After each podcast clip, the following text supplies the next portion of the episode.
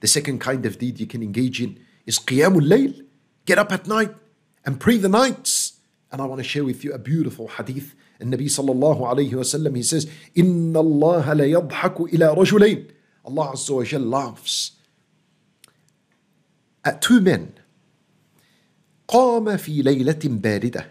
He gets up at night that is extremely cold. He gets up من فراشه ولحافه ودثاره. He gets up from his blanket and from his warm bed. فتوضأ then he makes wudu. ثم قام إلى الصلاة and then he gets up. He gets up to pray. فيقول الله Allah would say لملائكته to the angels ما حمل عبدي هذا على ما صنع Why is my servant doing this?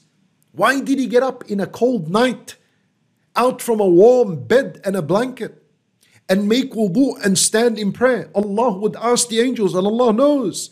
He asks them, Why did my servant do this? فيقولون, they say, Oh Allah, they say, ربنا رجاء ما عندك وشفقة مما عندك. He is hoping for the reward that you have. And he did that out of fear of the punishment that you also have of the hellfire and others. Then Allah Azza wa Jal would say to the angels, فإني قد أعطيته ما رجا وأمنته مما يخاف. Then bear witness, my angels, I have given him what he hopes for.